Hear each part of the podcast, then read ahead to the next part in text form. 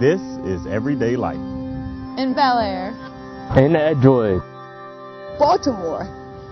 In Harford County. You drive. Try to be on time. You work hard. Hang out with friends. Play. Run errands. Cook. Go to bed to do it all over. Could this ordinary life somehow be more? Mean more. Matter more. Wherever you live. Whatever you do. You were meant to live a life on mission.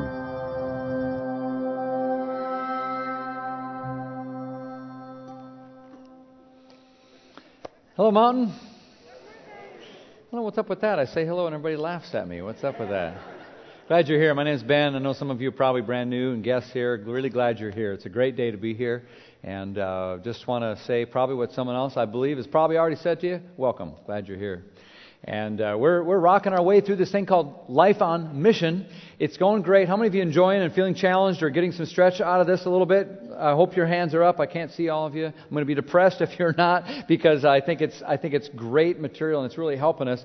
If you uh, don't already have the material, you can grab a booklet today. There's a daily devotional thing in there for individuals. There's stuff for families, small groups doing together out of this book. Also, then in this book, there's some more extended reading and really good material there. Our friend Tim Harlow, who wrote this stuff, is going to be here in a couple weeks to to share with us. It's it's great stuff because it's helping us think about that statement that Mark Twain uh, said that we've we've noted a few times. They're, they're, the two most important days in your life are the day you're born and the day you find out why. Because the truth is, you know, we're not just here to suck air and take up space and then make our cemetery donation, right, at the end of time. Jesus says Jesus says that uh, in, in God's Word, in Ephesians two, it says that you're God's workmanship. You're created on purpose for Him to do good stuff. In fact, the way that Jesus said it uh, to the Father was, He said, in the same way that you gave me a mission in the world, I give them a mission in the world. Jesus has given you a mission in the world. And turns out it's the same mission that God gave Him. God sent the Son, the Son through the Spirit sends us, and the same mission. And Jesus, the way He summed up His own mission, Luke nineteen, He said, the Son of Man came to seek and to save that which was lost. Whatever's far from God needs to be brought near into real relationship with God. Now, we understand that part, the part where God sent Jesus and He has a mission. We get that. What this is helping us do is get it through our thick skulls that, guess what? We have the same mission. It's not just Jesus' mission, it's our co-mission with Him. The way Jesus said it in Acts chapter one, verse eight. He had lived His life. He had died on the cross, rose from the dead, and now He gathered His disciples in, in His new living, uh, resurrected self. He said, all y'all come together, here's the deal. I'm going to send some power, and when I do, you will be my, what? what's the word? Witnesses. You'll be my witnesses. You're on mission. Start right where you are in Jerusalem. Start in your own Jerusalem. And let it spread out to, to Judea and Samaria. Those are the places where people that are a little weird, a little different than us, people we're uncomfortable around. But then let it go even to the ends of the earth. But it starts out by you being a witness. He doesn't ask for prosecuting attorneys. He doesn't ask for judges or juries. He just needs witnesses. People who will give witness to who Jesus really is. That's our one job. Sometimes you hear an exasperated boss say to her employee, come on, I gave you I gave you something to do and you didn't do it. You know, yeah, I gave you one job. Have you ever been assigned like one job and you flubbed it up? Who's done that? Yeah. If your hand's not up, you're lying, because everyone's done that. Everyone's done that. Like I got, in fact, I got a couple couple of examples of what that would look like. Like take a look at this guy. Here's a guy, he had one job. Put enter only and do not enter on the door, right? And he, he put it on the same door. He had one job, okay? How about this one here? Here's your job. Put up the juicy bacon display. And puts up the juice. Bacon-flavored juice, I don't know. You have one job. You have one job. Here's your job in, in the produce department. Put the watermelon stickers on the watermelon. One job. That's all I'm saying. How about this one here? Make, make me a really nice third-place medal. That's your one job. Do that job. Thirst, yeah. kid's going, can you see the kid coming home? Mom, my friends are making fun of me, but I took first place. Anyway, maybe it was a drinking contest. Some of you don't get it. It's like, get it? Thirst? Anyway, okay, whatever. None of those are as bad as this one here. I'm telling you what, this one here, you got one job. Install the toilet paper in the bathroom. I'm telling you what, that's a problem right there. Friends, Jesus could not have been more clear. You got one job. You are to be my witnesses in Jerusalem, Judea, ends of the earth. Live for me. Your twenty-four seven, three sixty-five job, if you follow Christ, your one job is to live for Him on mission all the time, which means Jesus is alive in you and you're connecting people to God. And that may sound like some really unattainable, out-of-reach thing for a lot of us, like some super spiritual deal. That's what I love about the materials called Life on Mission. It's what I love about the Bible. It's what I love about Jesus, is it breaks it down into steps and practical stuff that every single one of us can do, because we're all meant to live a life on mission. And so we're, that's what we're doing as we're moving through here. And one of the things we're, we're saying is, let's get one concrete action step, a step that every one of us can take every week. Week one we began, and the action step was basically the word who.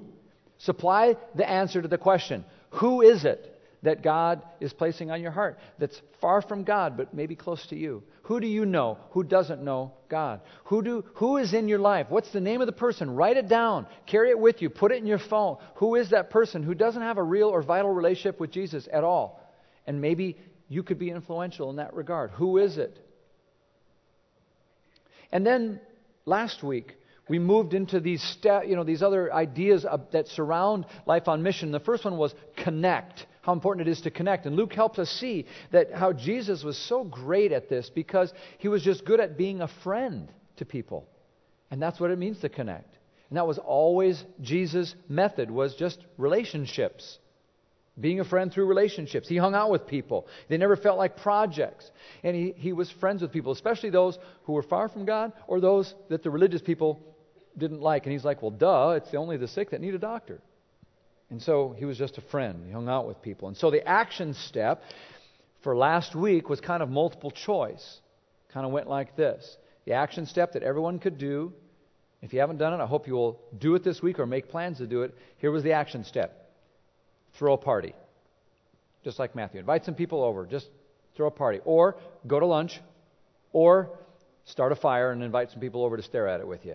But one way or the other, throw a party, eat some lunch, or start a fire, one way or the other. But get together and hang out with some people.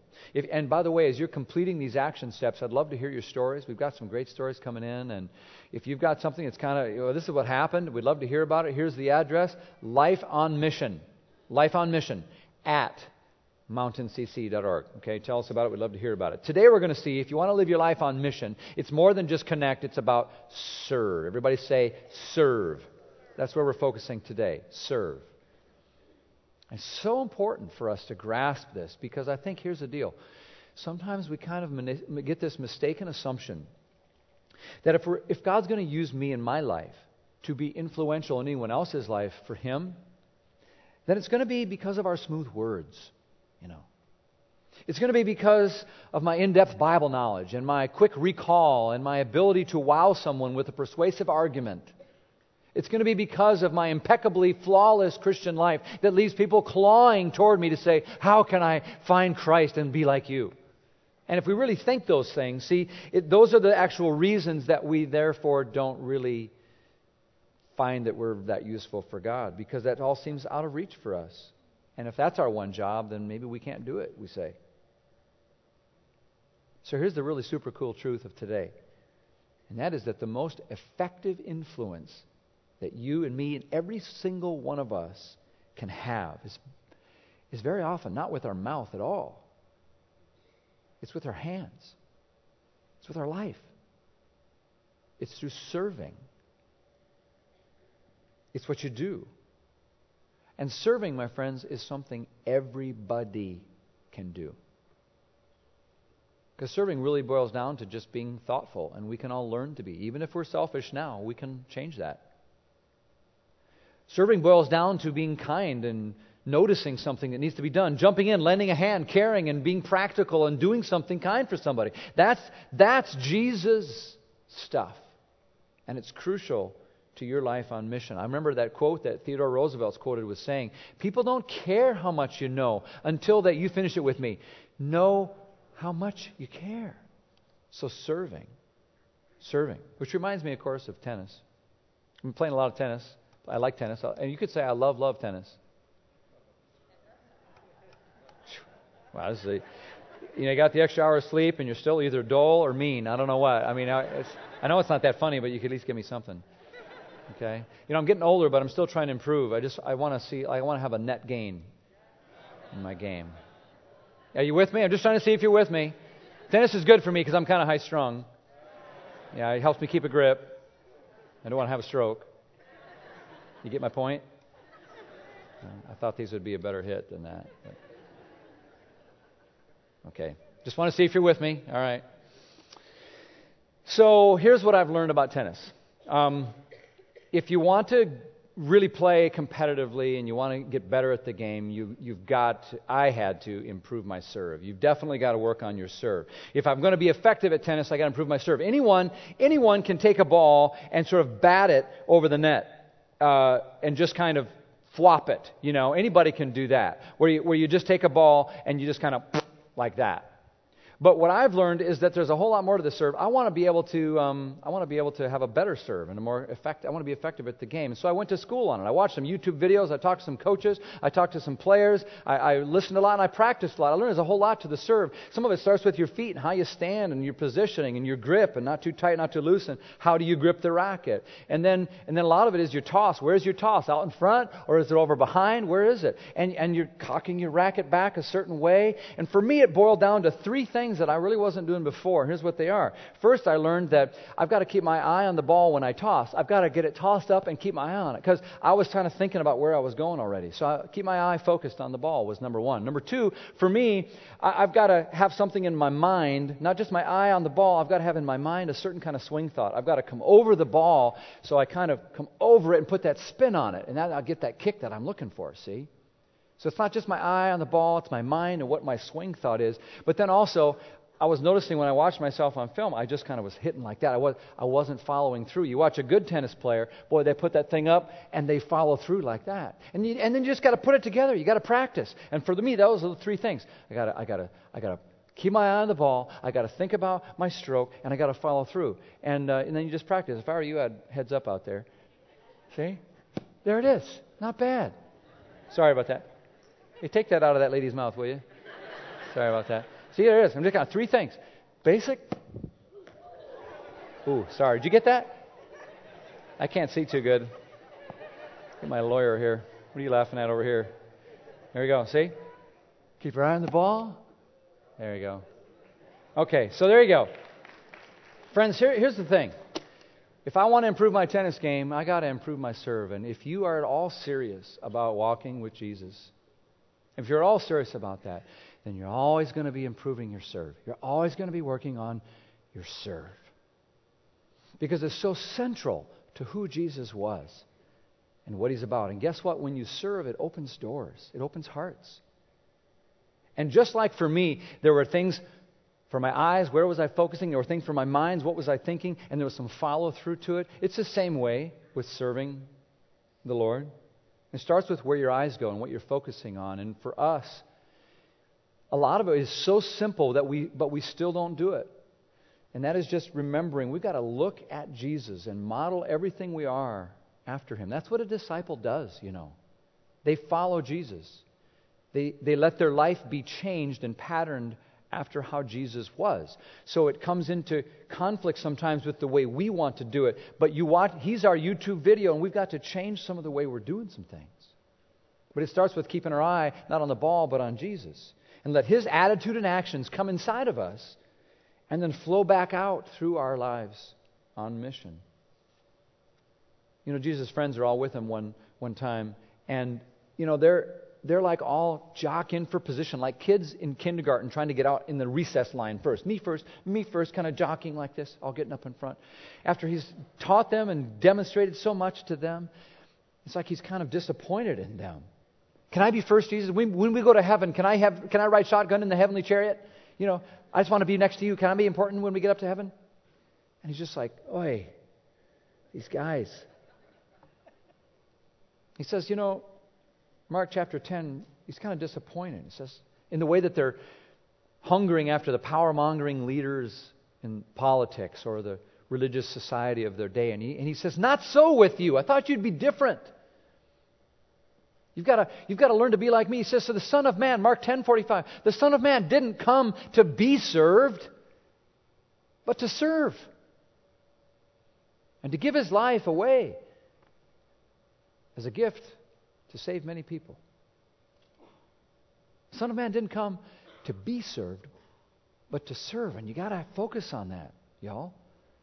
If you're still living your life and your microprocessor in your brain is primarily telling yourself every time you enter a room or a conversation or any setting, what about me? Hope people notice me. What about me? Hope they treat me right. Don't talk to me that way. Or what about poor little me? Or that's not fair. Or me, me, me, me, me. Then you got to improve your serve. Because the me stuff puts you in the center. And Jesus wasn't that way. As we interact with people, we've got to learn to come into a conversation not just wanting to be heard, but to listen. Not just wanting someone to console me, but to console. Even in the midst of your hurt, you help others, you serve. And in that process, you yourself are blessed. Not just wanting your agenda, but figuring out why someone else cares about something and maybe doing it their way. Not just telling you my story, but hearing yours. Not just being served, but serving. So that's where we keep our eye on that kind of Jesus. And it leads to an, an attitude. It leads to, like my swing thought, I had to think about a certain thing or the serve's not going to go well. Same in our lives. There's an attitude. I love how Paul says it in Philippians chapter two, verses three and four. He's talking to us. He says, do nothing out of selfish ambition or vain conceit, but in humility, consider others better than yourselves. Each of you should look not only to your own interests, but also to the interests of others. So each of us should have the mindset of Christ Jesus, who, and then he goes on in verses five through eleven to, to paint a picture of Jesus, who being in very nature God, yet threw all that away temporarily in order to humble himself, lower himself, took upon himself the form of a servant, and that servanthood of Jesus actually led him to a cross where he gave his whole life for us. This is the Jesus we focus on, and this is the attitude of humble service that we adopt if you want to really follow Jesus. And Jesus put on a serving clinic with his whole life, one night especially. It was actually close to his death, and he knew it was coming. And he gathered his disciples together. They had a they had a custom in those days of foot washing. You probably know about this. Maybe you remember the story. So they'd all gather there for their meal. Normally they would have a servant go around and wash everyone's feet in preparation, sort of a customary thing, sanitary thing, and hospitality issue. But no one had hired a servant. They didn't have any, just a bunch of guys getting together for dinner. And so no one was going to lower themselves to do that. And so there they sat, all of them, in a circle with smelly feet. Someone else's job. The person who's supposed to do that didn't show up. You ever been in a situation like that where there's there's something going on that's obviously a stinky situation that someone could do something about, but no one's going to lower themselves and do it? And that's when Jesus, the Lord of the universe, says, I'll do it. He takes off his garment. He puts on the, the apron of a servant. He goes over and he fills up a basin with water, grabs a towel, gets down on his knees, and goes around and works out the stuff between the toes of twelve guys, fishermen, tax collectors, zealots.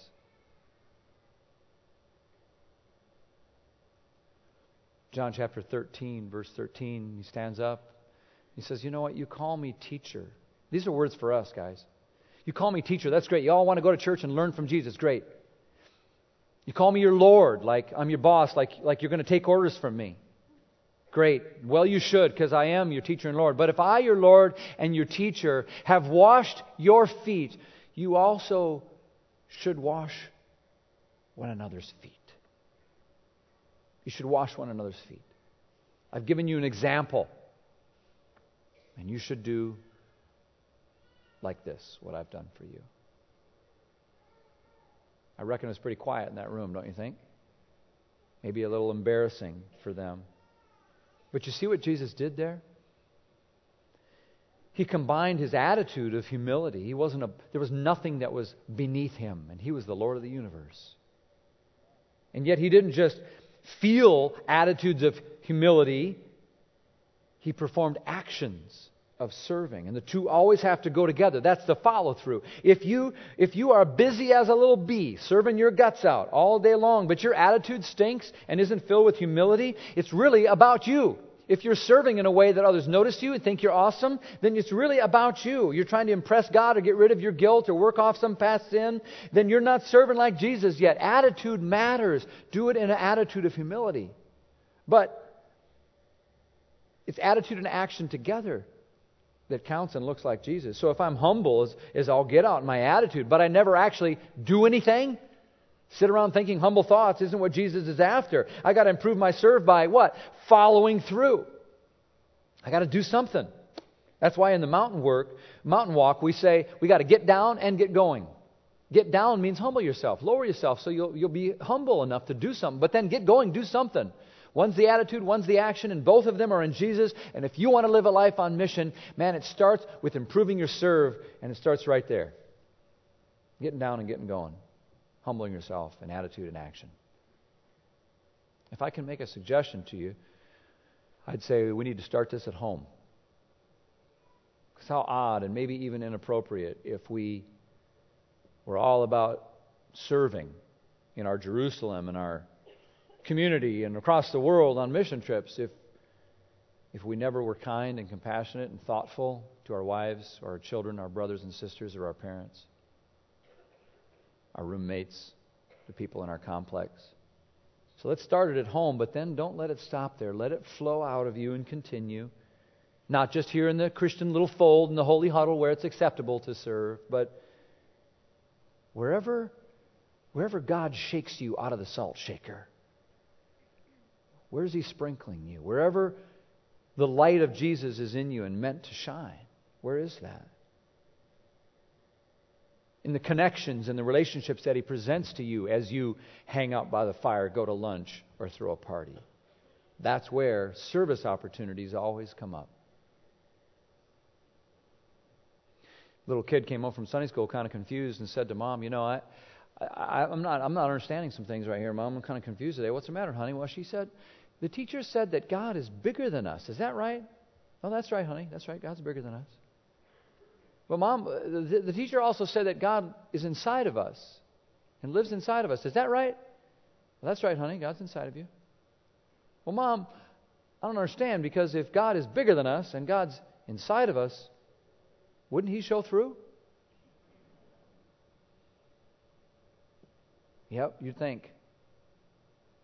That's pretty much the idea, isn't it? That, that the Lord Jesus, so much bigger than our puny-minded little self-oriented, selfish ways, would come into us and be bigger than our small hearts and flow out of us in service that's just like Him. Is Jesus showing through? Something's showing through in all of our lives all the time. Is it Jesus? Is there anyone far from God who might see that in you?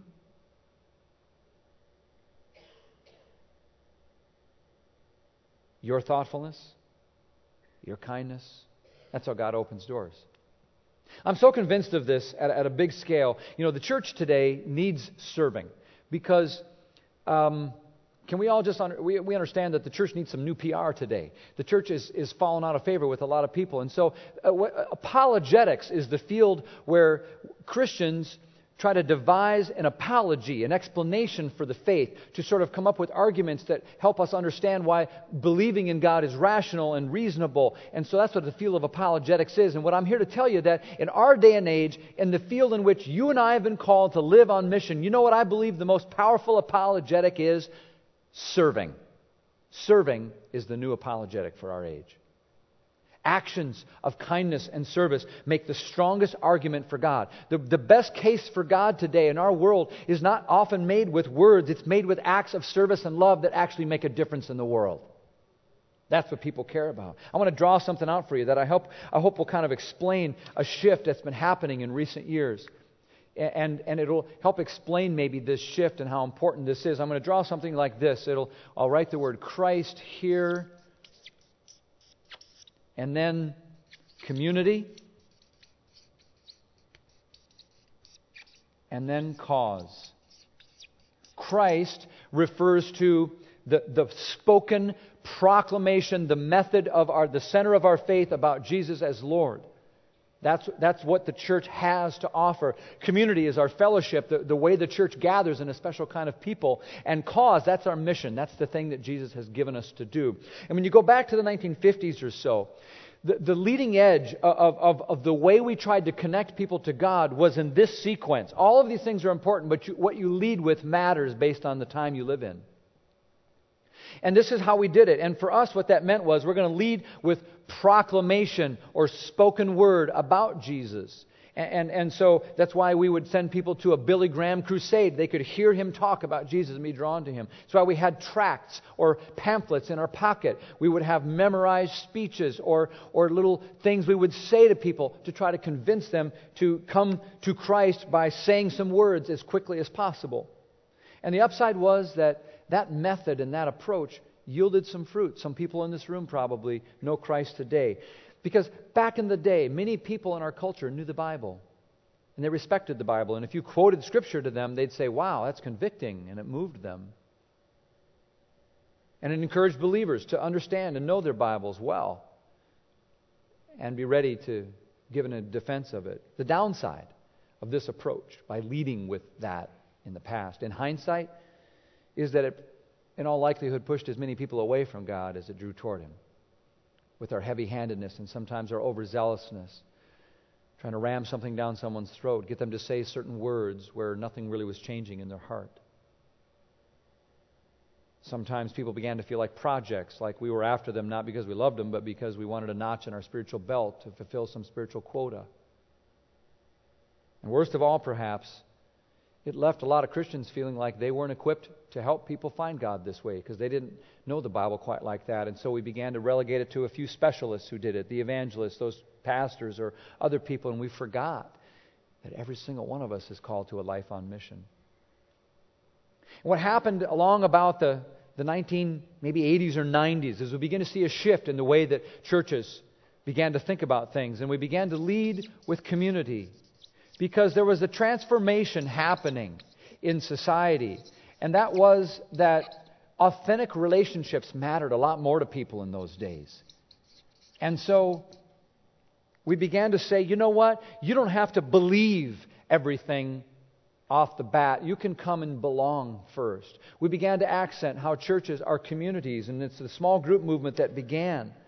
And we said you can belong first even before you believe. And it was really important that we did so, because fewer people in that culture knew the Bible, and those that did didn't care what it said. If you started by the saying, the Bible said, and proclaimed Christ, it didn't didn't sink in. But people were welcomed into community that meant something to them, and then often some of you found Christ that way and joined the cause, the mission.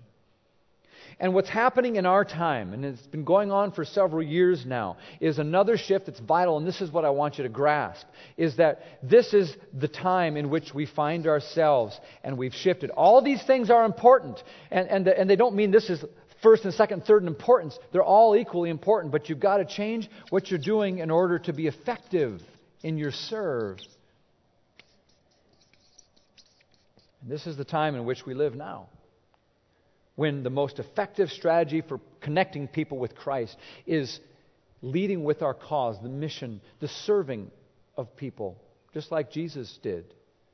Drawing them into a community that they'll find winsome enough that in that process they will be led to Christ. And many people in this room right now and hearing my voice have been led to Christ in just exactly this way. Cause, then community, then Christ. And it's important, I think, to recognize that in the time that we live right now, causes are things the world cares about very, very much. Culturally, in American society, we care about bringing change and making the world a better place, don't we? Everybody cares about that all of a sudden, in a way that we haven't exactly in the past. The environment is fragile and tenuous. Does anybody care about that question the world wants to know? We've got all these poverty questions. Does anybody care? Kids are going to go to bed hungry tonight and wake up tomorrow without clean drinking water. Is anyone doing anything about that? There's sex trafficking all over the world. It's horrific. What's going to happen with that? What about the orphans? What about the homeless in our own community? What about people who are lonely or sick or, or struggling from addiction or hurting from death or loss or loneliness? Can't we do something? And we've given up on the government to do anything about it. Guess what? All these pressing issues that the world cares desperately enough about, that celebrities and even Donald Trump and everyone else is getting on board with, that's our stuff. That's the very stuff that the kingdom of God is about. It's the stuff Jesus called us to do. That's our cause. And we need to lead with it. And the way you do it is humble service, just like Jesus called us to. That's how we do it. We meet every weekend in all these locations around this county. We meet and we do this Christ proclamation, and we have our great community, but there's one hundred eighty-six thousand people in this county alone who drive by here every weekend who don't give a flying flip what goes on in here, right? But remember the weekend we, remember the weekend we, uh, we said, hey, there's some kids in Haiti with no shoes and families there that need our help. If you have a pair of shoes on and you want to leave them, leave them. And then we left so many shoes on front of here, we had to ship them out of here in huge trucks. We shipped them all down to Haiti, and we walked out of here barefoot and went to the restaurants and around town. Everybody's like, what's up with you? Tell me this story. And suddenly they cared. We had a story to tell. And there was a person that was here this morning who, who's a Christ follower today because they were at Applebee's and saw a family walk in barefoot and said, now that's a church I'd go to. See, it's the best apologetic. It's the best case we can make. You also remember the example of Hurricane Sandy just a couple of years ago. One thing we all hated about it was the devastation, especially further up north.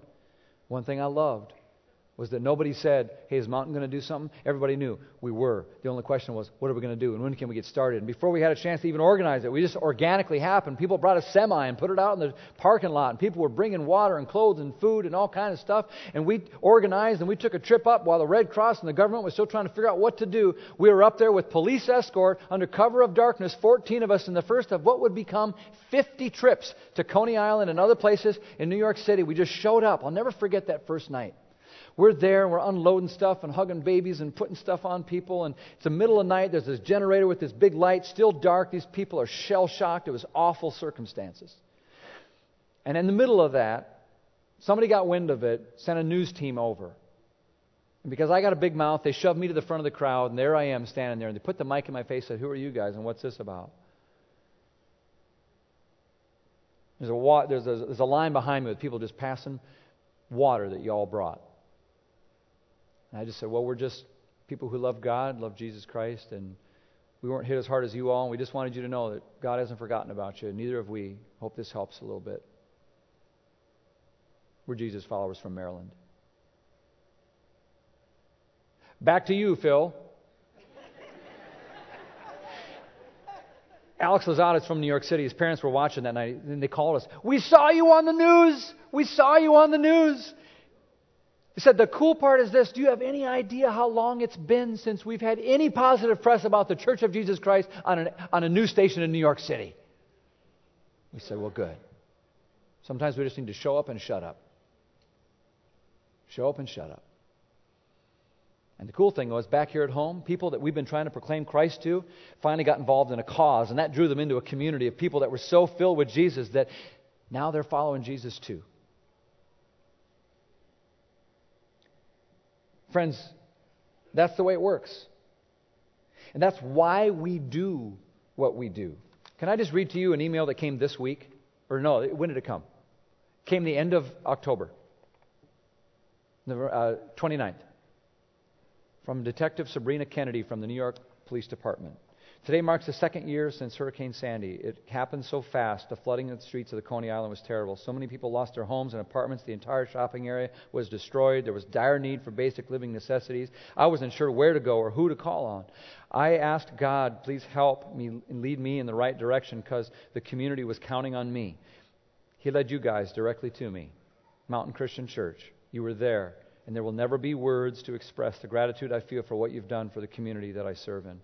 You gave light to a dark and dreary community. All the many donations, your smiles, your prayers, your hope, I thank you from the bottom of my heart. I will always remember the smile you put on the faces of the Coney Island community. Detective Sabrina Kennedy. Amen. Friends, that, that's, That's improving your serve. That's why we do what we do and, and why we do it the way we do it. It's why we go on mission trips. It's why we sponsor kids. It's why we do Cherish the Child here at Mountain. It's why we we, we do Joy Prom for special needs families. It, it's why we it's why we host funerals for fallen soldiers and, and, and, and officers. It's why we love on Edgewood and have so many programs and community things that we do in Bel Air and connect with agencies all over this county. It's why we we we uh, adopt schools and care for them and provide lunches every week for under-resourced kids in school. It's why we show up with Christmas gifts for families that are having a tough time, like you'll have an opportunity to do in a week or so. It, it's it's it's why we it's why we build Habitat houses. It's why we put that roof on that elderly woman's home. It's why we bought that power wheelchair for that family. It's why we are engaged with homeless people every single week. It's why we have prison ministry. It's why we reach out and have Celebrate Recovery for people with addictions. It's why we do divorce care and reach out to families that are hurting. It's why we do nearly everything we do. It's why we had three different locations of Trunk or Treat and gave out about seven bajillion pieces of candy in the last seven days. Because it's the way Jesus did it. It's the way our time needs us to do it. It starts with you. Not just when we're all together doing big things. Because salt, if it was really meant to be globbed up in a in a pile, the shakers wouldn't have those little individual holes. We just unscrew the lid and put a whole bunch on. But you know how salt works best? When it's sprinkled where you need it. And that's what happens after the sermon's over. Where's God sprinkling you? Where's the light of Jesus that's in you going to show through when you walk out of here? Servanthood starts now in your Jerusalem, which is your office, your school, your your dorm room, your family, your carpool, your block, your street, your team. It starts with you. The best argument for God isn't with words, it's with it begins with actions and love. I saw something in a book that I loved so much I wanted to share it with you. I really liked it, so I adapted it. Kind of listen, imagine this picture and think about your own life on mission, okay? Imagine a street in an average city, in an average county, in an average country, if there is such a place. A street like yours, perhaps. And then imagine person X. Call her Martha or Mike. They live in that house on that street. Next door is a Hindu. Across the way is a Muslim. Over here behind is a is an atheist. Across the way an agnostic. And over here someone from Pittsburgh. Now just imagine Mike and Martha, they become a Christ follower. I mean, not just in a way that's sort of casual, like I'm going to go to church, but they try to absorb some of who Jesus is and start following his teaching, taking seriously some of what he says, and they start living out some of his kindness. They start living out some of the servanthood and the goodness and the caring, taking Jesus seriously enough that actually following him, they believe they can also become a compelling force for good in the world. What if that happened?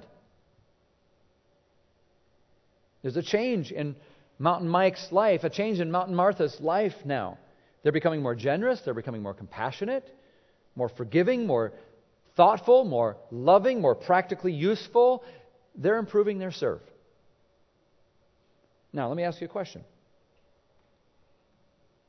Are they becoming a better or worse neighbor? If we're her neighbors, if we're Mountain Mike's neighbors, we're thrilled, right? We're thrilled about their new faith because we find ourselves more and more grateful for neighbors like that. This isn't a neighbor who's going to throw, you know, dog poop back on my doorstep. This, this is a neighbor who who is kind and thoughtful and pleasant, and this is a neighbor who who pulls in my garbage when I forget, or takes my mail when I'm out of town, or or you know helps me with my lawn and borrow my ladder. My wife was sick, and she brought and and that this neighbor brought over Royal Farms chicken for us. That's the kind of neighbor I I, I like. I wish there would be more like that. Can you see what's happening on that street? The good news of Jesus is good news for Mountain Mike and Mountain Martha. But the good news of Jesus is good news for Mountain Mike and Mountain Martha's neighbors, too. It just is. It's good news for the whole street.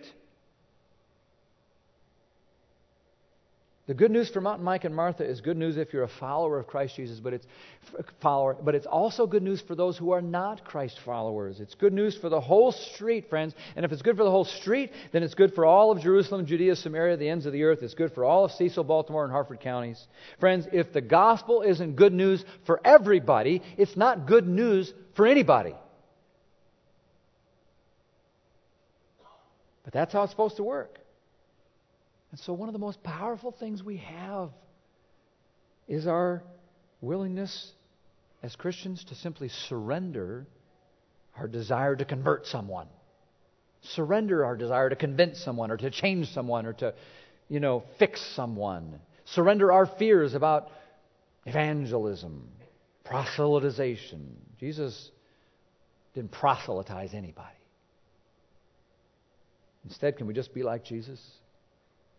Surrender all of those things and be like Jesus, who connected with them, and give ourselves away in radical acts of service, compassion, expecting nothing in return. That's how you improve your serve. That's how you put Jesus on vivid display in your relationships. Serve someone, be a friend, hang out as you throw a lunch, start a fire, or have a party. Let your light shine, let God sprinkle you, and you will find yourself being His witness.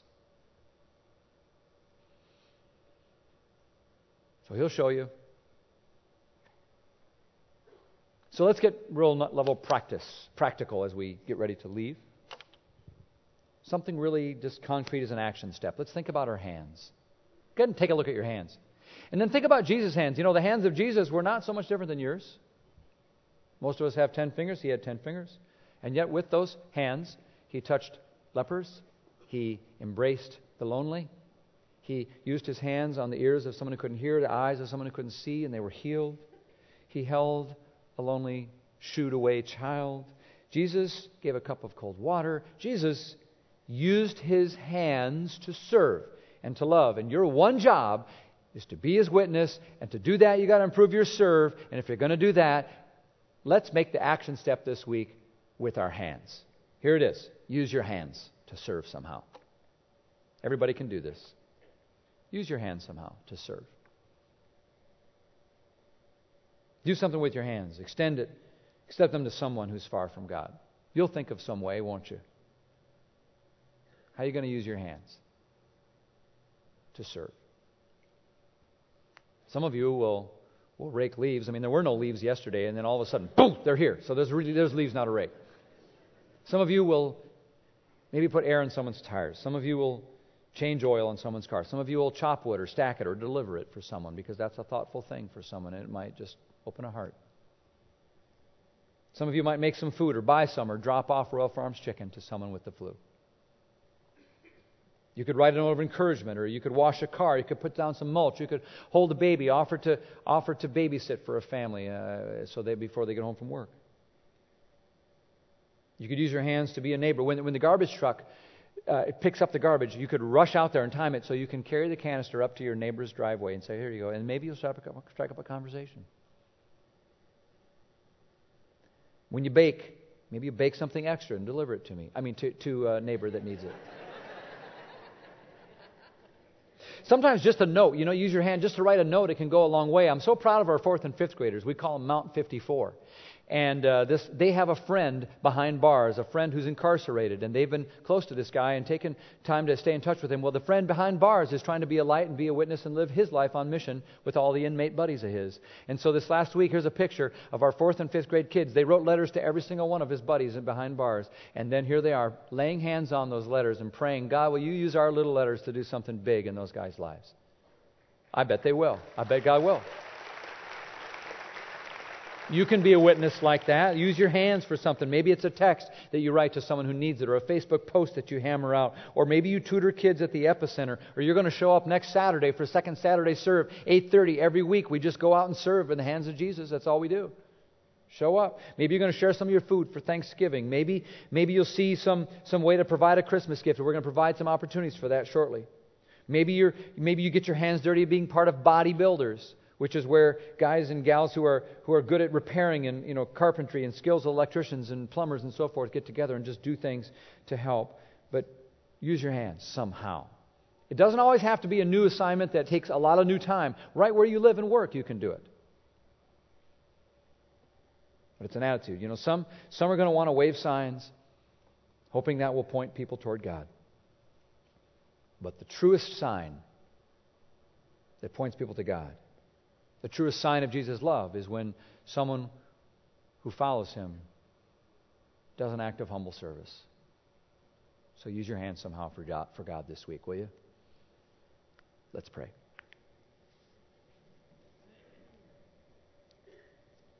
God, we thank you for this powerful reminder from your word that we are, we are your body. We're the body of Christ. Jesus, help us to remember that you have no hands on earth but ours, no eyes on earth but ours to see the needs. So help us, Lord.